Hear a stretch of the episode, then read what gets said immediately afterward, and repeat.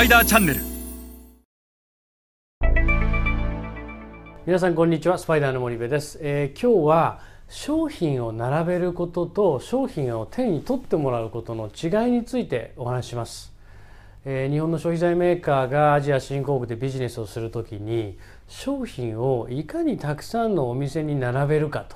ということとその並べた商品を現地の消費者が手に取って選ぶかと。いうことは全く違うことですよとそれぞれやることが全く異なりますよということについて今日は一緒に学んでいきましょう。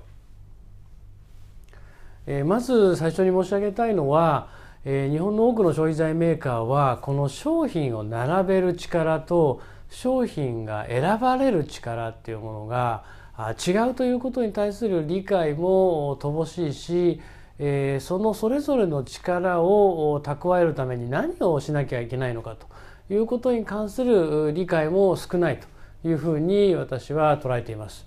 えー今日はそれをしっかりと学んで、えーいっていただきたいと思いますがまずその商品を売れる状態にする売り上げを上げるえーマーケットシェアを上げるということはまず商品を絶対的に並べないといけないいかに多くの小売店舗に商品を並べれるかでここで一つの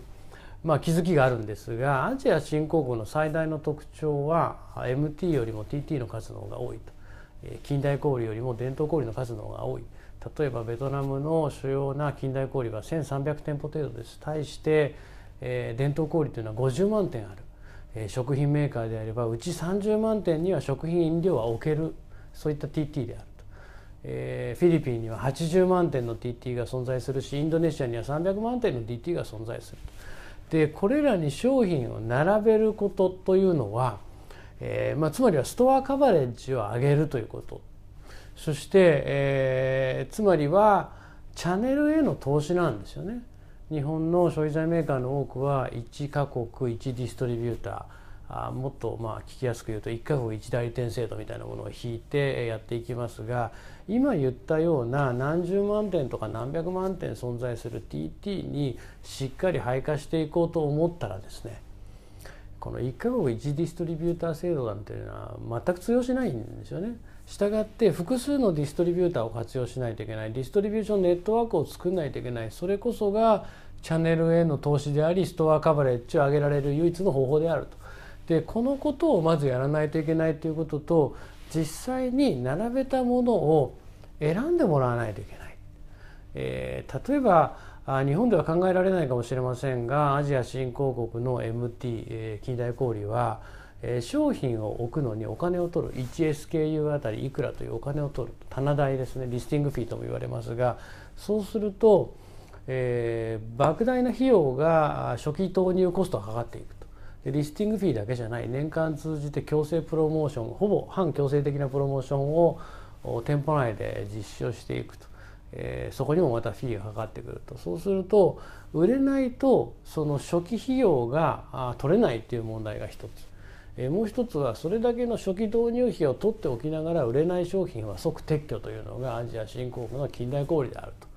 したがってコンビニなんかは3ヶ月間物動かなかったらすぐ撤去で別のものに、えー置き換わっていくと。アジア新興国の近代小売の特徴はスペース貸しの不動産業みたいな感じなんですよね。小売業ではないと言ってもいいかもしれない。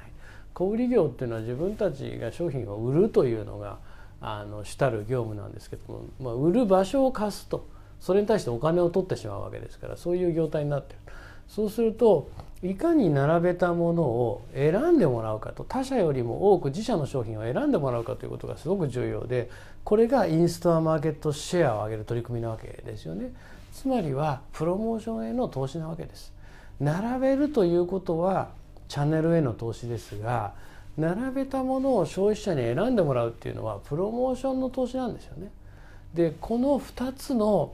並べることと選んでもらうことの違いをしっかり理解をして、えチャンネルへの投資とプロモーションへの投資をうまくバランスよくやっていくというのがアジア新興国の MTTT で日本の消費財メーカーがしっかりと売り上げを上げてシェアを取っていくという上で大変重要な要素になります。えそれでは皆さんまた次回お会いいたしましょう。